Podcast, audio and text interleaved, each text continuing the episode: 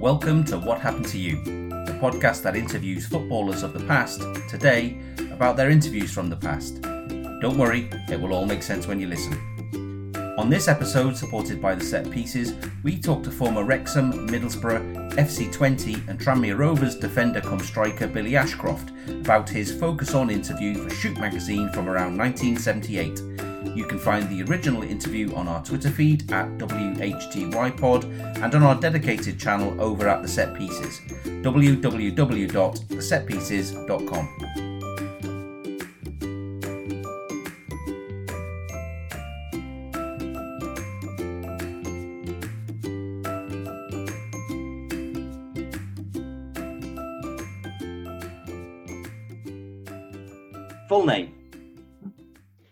William Ashcroft.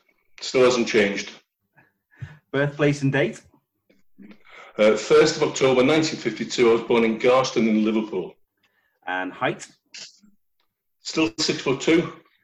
Uh, and do you still weigh 14 stone? I'm just over 14 stone, plus VAT. Uh, must be about 18 and a half stone now, I would think. Oh, well, Billy, welcome to the podcast. How's things for you? That's great, Mark. Cheers. Yeah, uh, everything's great now just started back at work after about three months lock- lockdown. So yeah, back in the swing of things. Well, I think everybody can tell by your accent you're a Scouser. So let's get this out the way straight away, shall we? Blue or red? There's only one colour in Liverpool, and that's blue. Yeah, good man. Um, yeah, I was watching. I've been watching Everton since I was what six, seven years of age. So that would have been 1957.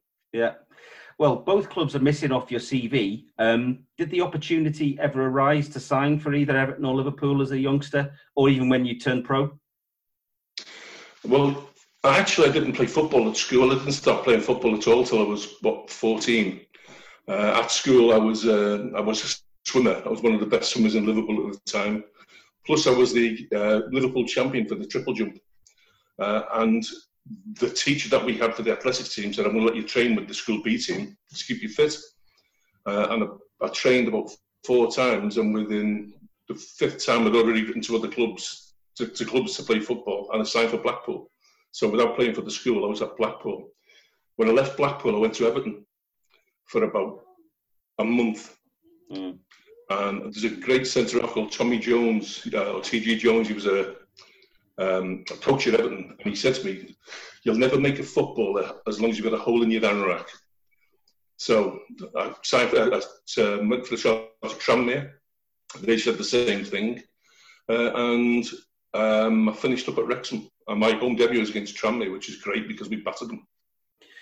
Um, unusually for these shoot interviews, they've not really published much about your childhood influences or favourite players growing up, so we'll put the record straight here was there any person, like a teacher or a parent or your parents, that spurred you on uh, to be a footballer? Uh, and who was your idol growing up? Uh, first idol was Alex Young. Um, I got to meet the guy many years later. Um, sat in the back of a car coming back from New Brighton or somewhere, and he was singing uh, "One Duncan Ferguson," which was great. but then we signed Alan Ball, and I just took over my life. It was because I was ginger hair and Alan was the same, uh, and I just wanted to be him till I outgrew him. But a strange story was the guy who let me play football at school or, or train with the football team, a guy called Alan Moss. Um, he sat for 10 years behind me at the ground, at, at Evans football ground, same number seats, but about four seats back. And somebody mentioned one day about we're slagging players off, or they were slagging players off, and he, he said who he talking to. He said Billy Ashcroft. So he climbed over the fence and he, uh, the, the, the seats, and he said, I was at St Margaret's, I was your teacher, and he was the one who actually got me in to the football sort of side of it, and I never looked back after. I loved it. Yeah. Well, um, you mentioned about you know starting off at, at, Blackpool and then eventually ending up at Wrexham. Um, were you one of these players who had to do a real job, so to speak, before you got taken on as a, as a full time pro? No, God, no, no, no. I was um, I was at my last year at school. I was fourteen, uh, and I played in a. I played in some games over in um, Liverpool, uh, in a couple of trials that they had, and a fellow called Jack Daniels, strangely enough, which plays a big part in everybody's life. he took me to Wrexham, and I played on a um, on a sassy for the for the B team, uh, and I'd done well. So the following week I was in the reserves, but I was 14 years of age. John Neal come out and he says, you know, you, I played against a professional wrestler called Orig Williams. He was uh, just a lunatic. He had me in a headlock from corners. You know, you talk about touch tight, uh, touch tight marking. Uh, and John Neal said, you, you did yourself proud, well done, blah, blah, blah. When you actually leave school, there's a job here for you. I'm going to take on the ground stuff. So three weeks later, I didn't tell anybody, but I found digs in a place called Mold, and I left home and I went to, to Wales, and the end was that. I mean, I, I got these digs in Mold and turned up on the Monday morning, knocked on his door, and he said, uh, "Well, now you're here." He said, oh, "I'll get it. I'll phone your parents," but obviously we didn't have a phone, so you have to send a letter to my mum and dad and tell me that I was signed for Wrexham. Hmm. Well, it seems like you had a great affinity for Wrexham because you named them as your favourite other club, apart from Middlesbrough, who you were playing with at the time of the interview. Um, your biggest disappointment was not winning promotion with them, and your favourite player was the mercurial Mickey Thomas, who you played played with at the racecourse ground. Um, so it must have been really good times in North Wales. Uh, well, I'm on Facebook, and there's an awful lot of uh, supporters talk about the, the good old days. Um, like from 75 through to when they got promotion when I'd left, obviously, in 78. Uh, and John Neal, I mean, the man was unbelievable at spotting talent. We played a, a team called Marsh Wonders or uh, something to that effect from uh, Shotton, and we beat them 26 0. And he came after the match, he said, I'm signing one of their players, and I'm thinking, I hope it's not the bloody goalkeeper. It was an inside forward called Dave Smallman who went on to play for Wales, for Wrexham, and went on to Everton. Uh, I, I, I, had a great partnership with Dave when he arrived. But it was, um, we had Dave, we had Graham Whittle, Joey Jones, Mickey Thomas. There was like a lot of young lads there. And we just got on great with each other, which is probably what's missing from today's football. You never see anybody. You know, you, yeah. you go to work, you go home. We were always in the pub on a Monday, Tuesday, Wednesday, and then played on the Saturday. Well, before we get on to things, how things went for you at Middlesbrough, uh, let's dis- let's discuss Billy Ashcroft off the pitch in 1978. Um, firstly, and I think this may reflect slightly on your surroundings growing up in Liverpool at a time of industrial decline. You were asked what you would be doing if you weren't a footballer, to which you said unemployed. Probably a bit tongue in cheek because my my dad. I mean, I went to high school. I was not to look you wouldn't think to look at me, but I was quite clever. Um, and I was going to get a job at a company called Martindale and Carlisle as a artistic designer because that was one of the big things I did when I was younger. And my dad said, "No, I've got your granddad's tally," which meant I was going on the docks with him. And that's probably one of the reasons I thought bags are packed and I'm going to Wrexham. but yeah, it was it was an awful place. I mean, I loved the place where I lived. Garston was a fabulous place to live, but uh, to follow in your dad's footsteps, I mean, okay, he was like um, a rock singer or a footballer, I would have followed in his footsteps, but not a docker. No, yeah. not for me. Yeah. Um, well, you mentioned in the interview uh, that you were married with one son at the time. Um, how was it for them moving with you as a footballer, especially when you went out to Holland to play for Twente Enschede? That was great. I mean, um, my son, uh, when we went over there, they couldn't do enough for me. I mean, it was just one of the best times of my life. Were, the, the, people were fabulous. Um, and I was invited to somebody's house. You know, you can't stay in the hotel all the time. Come stay with us and have a few drinks. And we met a headmaster of the school, the local school, and he said, "Don't send Nick to international school where they speak English. Leave him with me, and I'll get somebody on it, and we'll get him speaking Dutch." Well, mm. within a, I think it was three weeks, four four weeks or whatever, he was fluent in Dutch because kids are like sponges anyway. Yeah. Um, and then he, he, he, was doing German at school. He speaks Spanish. You know, clever lad. And I I don't know where he gets it from because he's got my looks. Um, but yeah, and I've got a daughter called Amy, and it was strange because she spoke Dutch to the Dutch kids. Uh, one of the girls over the road was um, a dad played for FC Twente called Michael Beckerdahl, who was Danish, so she speak Danish to her. Then on the other corner there was Oma and Opa, who were German, so she speak to them in German. So she didn't really understand what one language was. It was all mixed. So yeah. that's probably one of the reasons why, although I stayed for an extra year, uh, and they asked me to stay for one more, and I said, no, we're going to go back home to Liverpool.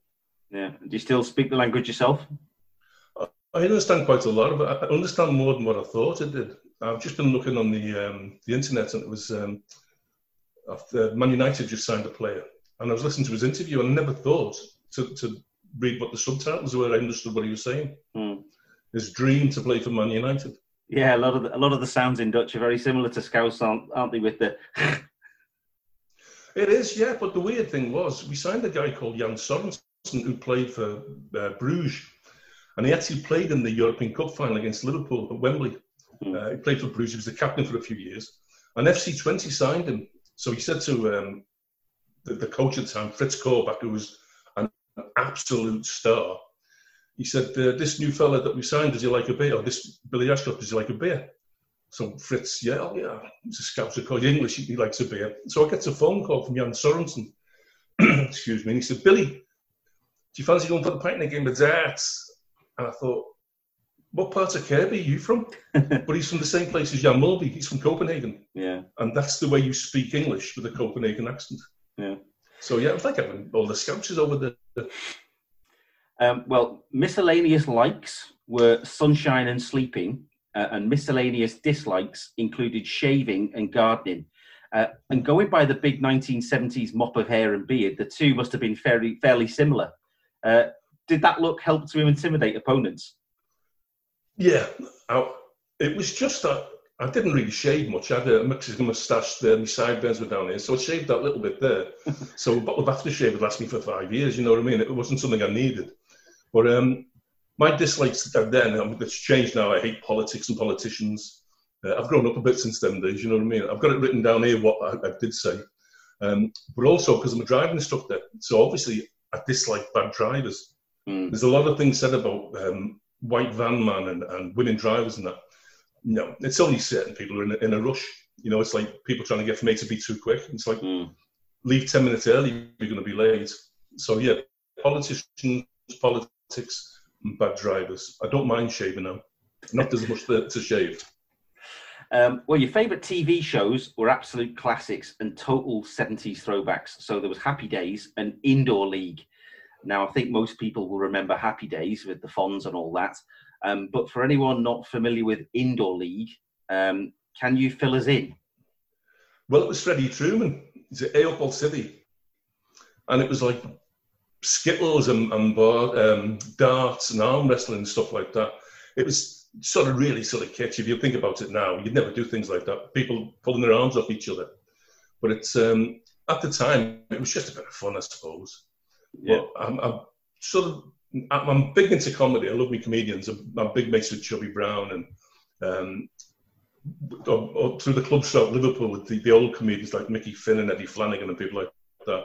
So one of my favourite programs at the moment is Gone Fishing with um, Bob Mortimer and Paul Whitehouse. Mm. I just it's just fabulous. Yeah, um, brilliant. So yeah, I love that, and also any documentaries with like wildlife. I'll just sit for hours and watch it. I love it. Uh, were these the sort of games um, that the players got up to um, in the pub after training?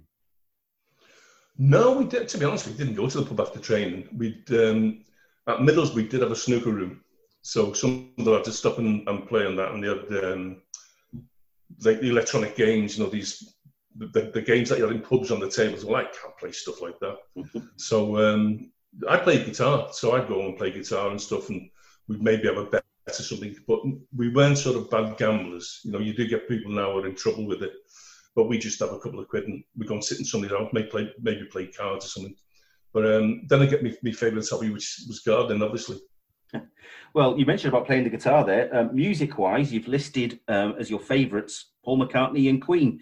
Are you still listening to them, or have you moved on to a bit more something a bit more modern? Well, no, i have always been a Beatles fan. I always will be a Beatles fan.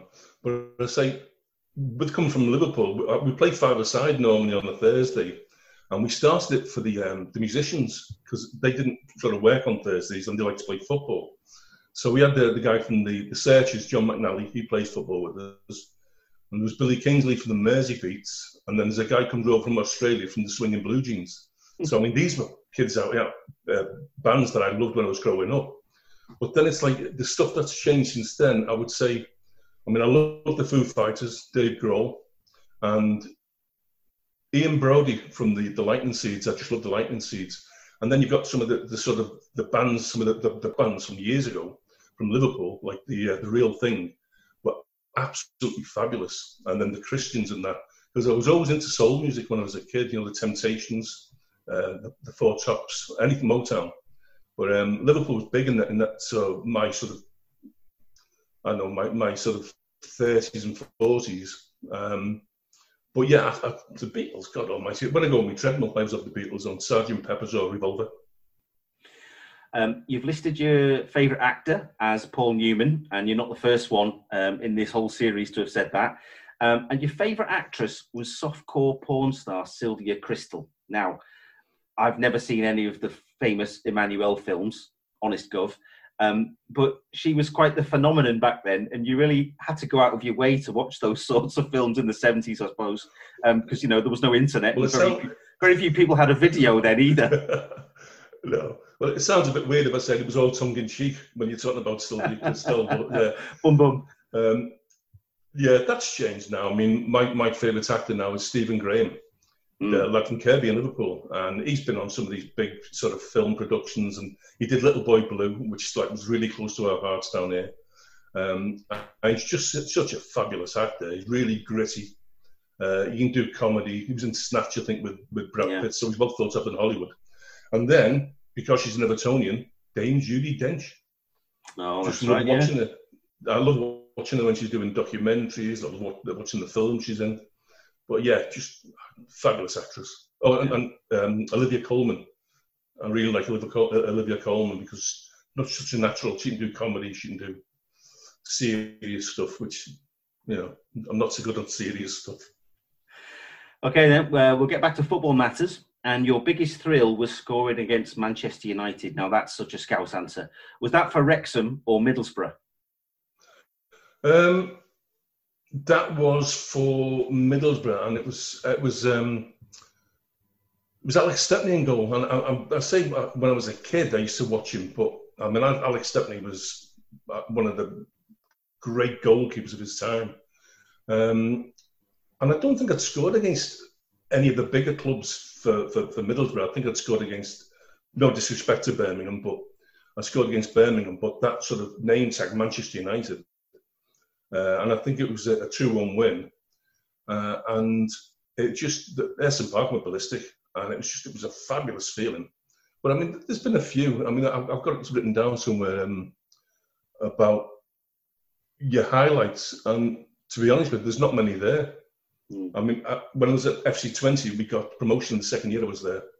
Um, but I think one of the highlights of my career was when, I think it was 1973, I was voted into the, the team of the year, you know, the PFA Awards, mm.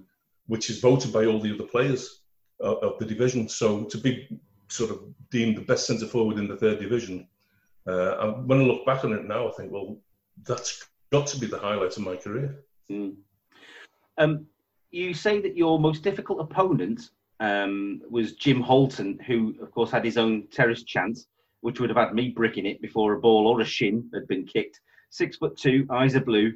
Big Jim Holton's after you. Well, he was neither six foot two nor did he have blue eyes, but was he as hard as the song suggests? Uh, he was rough. He was. Um, we played Sunderland, and he'd autographed my neck with his studs, and he'd give me one down the back, it cut me across the groin, uh, and I just couldn't walk. And we didn't have another sub to go on, and it was we were drawn two each in the cup. I was playing for Wrexham, which was third division. They were the first division, um, and I got took off. I, I, just couldn't stand up, and I went up to the the, the bar, obviously to have a few beers. And he walked in. and I thought he's going to kick me again here. And he walked straight. So, big man, what a great game! He bought me a pint. Mm.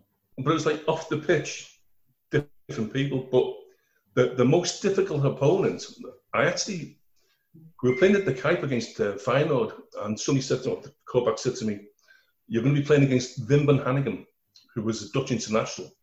So I'm looking, I remember him playing, so I'm looking, where is he? One of the lads went, he's there. This bow-legged fella was limping. It looks like he's got one of these um, orthopedic shoes on. he looks around, his eyes are red because he got conjunctivitis. He's got these like milk bottle glasses on. He's got a limp and he stooped and I'm thinking, I am going to absolutely tear this fella to pieces today. And I never got a kick. he was the uh, incredible. It's like he got changed and he put his underpants on outside his shirt and he put his the Superman cape on. And I just didn't get a kick. He didn't win a ball in the air, but I didn't. I never turned him. I couldn't bully him. And after the match, he said, Thank you very much for that. I really enjoyed it. And I thought, Well, you would have done because I did nothing. but one of the best players I've seen, you know, I mean, even I, mean, I played against Cruyff while I was over there and Johnny Rep and that, but this fella's still magic in my eyes. Van Hanegem, yeah. one of the best. Uh, well, you left Wrexham for Teesside in 1978, which meant going up to the top flight for the first time in your career. Uh, and you've already mentioned John Neal. Um, he was the one who took you there. Now, I've interviewed a few other players who've worked under him, uh, and they've generally got nothing but good things to say about him. Uh, and you've named him as the biggest influence on your career. So, what was it that made him so good to play for? He made you believe. I mean, once he said to me, "Sir, I'm to, I'll take you when you leave school." It was as good as his promise. He took me as a, I was nearly 15 years of age, and he knew. I, I spoke to somebody else about this not so long ago. He knew when things weren't right, and he, he just came up to me one day because we used to go on a, a Wednesday night to, to, a pub called the Panther Rock and play darts. And on the Thursday morning, we're having a practice match, and he just trundles up alongside. He's all right, big man. Yeah, yeah. He said, "I believe you had a good game of darts last night. You hit two 180s." So I said, "Yeah, I did, Gaffy. Yeah." And he went, "You must be putting some practice in to get that." And I went, "Yeah, I've got it. It's fine. No more." Didn't pull me in his office. Didn't do anything. I just, just that little subtle thing. So he knew how to do play, how, to work with players and that. But if you think about, I said before about the players that he brought through, the man knew his business, and he not only he's not just my boss, he was my friend. Uh, when I, I, got freed by Middlesbrough, he first phoned me up. He said, "Come down, we'll have you at Chelsea." Mm. And I went down to Chelsea. I was on the pitch with him. I shook hands with him, and then I spoke to the chairman, and we, I didn't get on with the chairman, uh, Ken Bates, and uh, I just said to John Neal, "That's it. I'm, I'm leaving." Went home, and there's two seats, uh, two flights of me over to uh, Holland, and I left the next day in time for FC Twente. Mm. But John was, I mean, that fortunate. Obviously, his passing was really sad, but I had the honour to like carry him with Mickey Thomas and Dave Small and Joey Jones, and some of the lads from Chelsea. So it was a great honour for me. It was like a, I don't know, a surrogate father, if you like. Yeah. Well, your ambition was to win silverware with Borough, which wasn't unrealistic when you consider that you had some excellent players at Ayresome Park during your time there between 1978 and 82, including the likes of David Hodgson and Craig Johnston, who both went on to win a hatful of trophies between them at Liverpool, uh, and David Armstrong, who was integral to that excellent Southampton side of the 80s and played for England. Um, he bobbed around mid-table for a few years before before getting relegated, and the cup record was patchy. What would it have taken do you think, to push Borough on back then? Um, I mean, the easy answer is money, I suppose.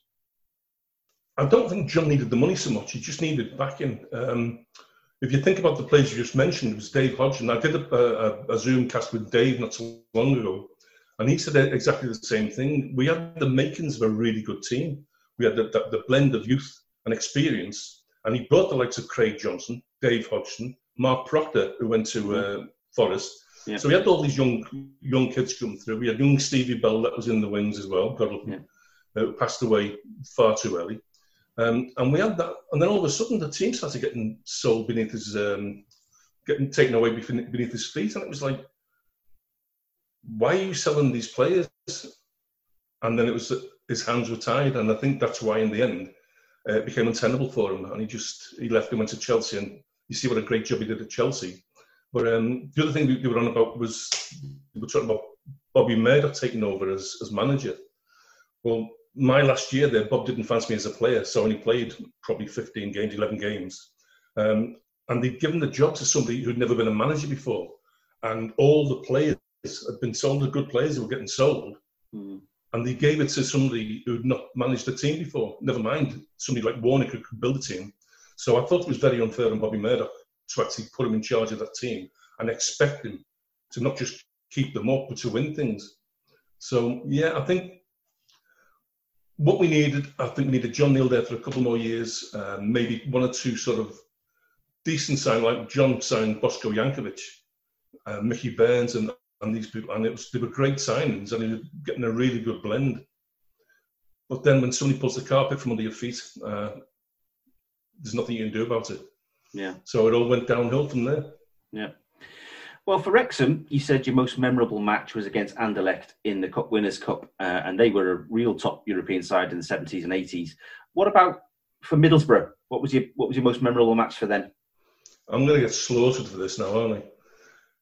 If you go to St James Park and you win 4 2 and you score two goals, and one of them is a header from like 18 yards, uh, it's got to be the best time of the, up there. Cummins. Cummins knocking it way across to Bailey. Armstrong wide on the left and unmarked. And a beautiful header, a lovely goal by Ashcroft.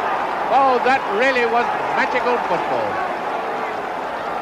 The ball pushed out to Armstrong on the left. Sends across the centre and up goes Ashcroft, the man Many people have said have lost the goal touch, and he rose magnificently.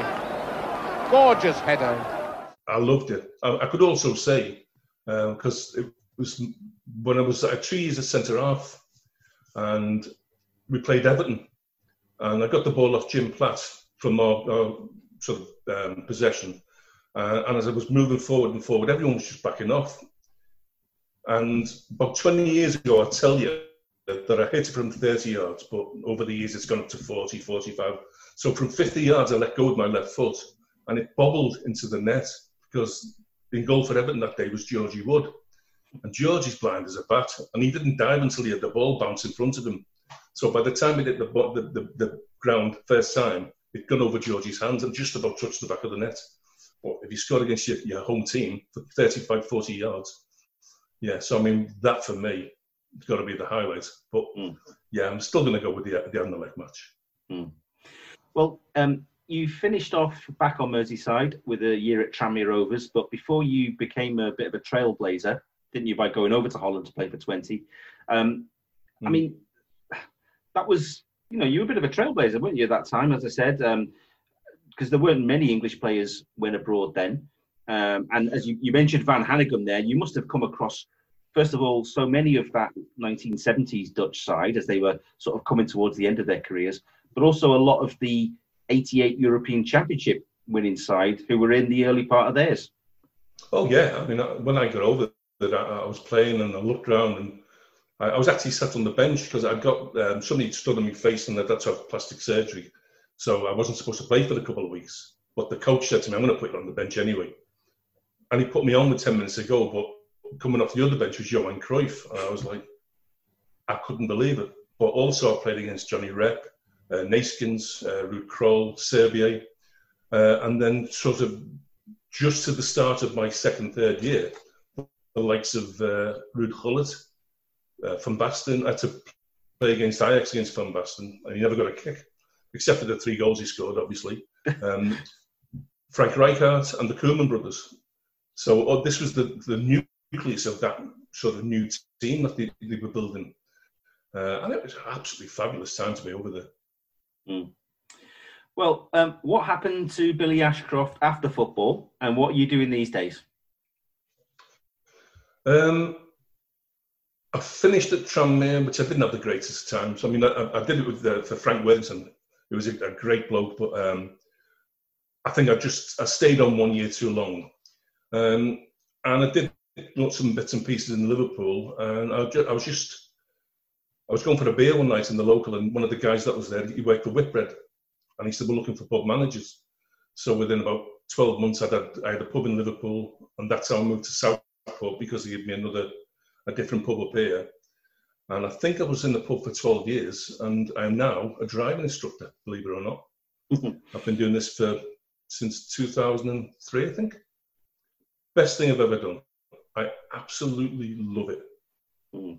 It's like scoring a goal. You know, when you, you got a kid who, who gets in, got two left feet, and they don't know the left from the right, and then you see them coming back to the test centre and they go, I've passed. It's like scoring a goal. So, yeah, it's a great feel. I love the job. Um, what would 1980s you think of you now? And also vice versa. How do you look back on yourself, uh, sort of 1970s, 80s, um, and, and how do you how do you view yourself back then? I think 1980s will look at me and go, "What the hell have you done to my body? It's been, it's been, it was only loaned to you." Um, I look back and I look at some of the haircuts and I think, oh, for God's sake. I mean, you don't think about in 30 or 40 years' time that people from now are going to be looking back at you there and saying, you look like Jeff Lynne or Mungo Jerry or and those clothes you wear.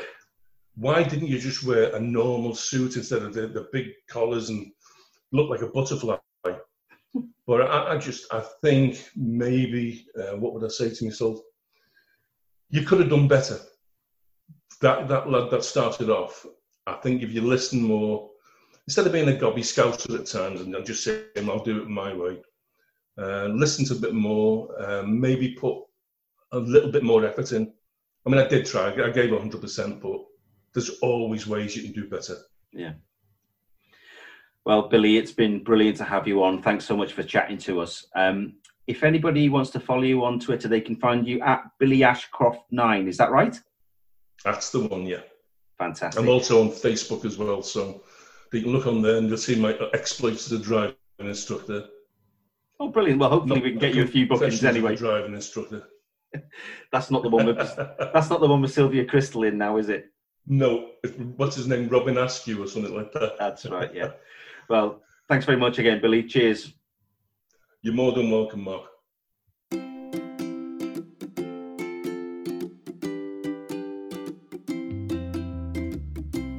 Thanks for listening to What Happened to You. You can find us across all the main podcast platforms, so please don't forget to subscribe. For updates about future guests and new episodes, follow us on Twitter at WHTYPod. For extra content related to what happened to you, including the original interviews that inspired this episode, visit our friends The Set Pieces at www.thesetpieces.com and follow them on Twitter at The Set Pieces. We'll be back again soon, so until next time, goodbye.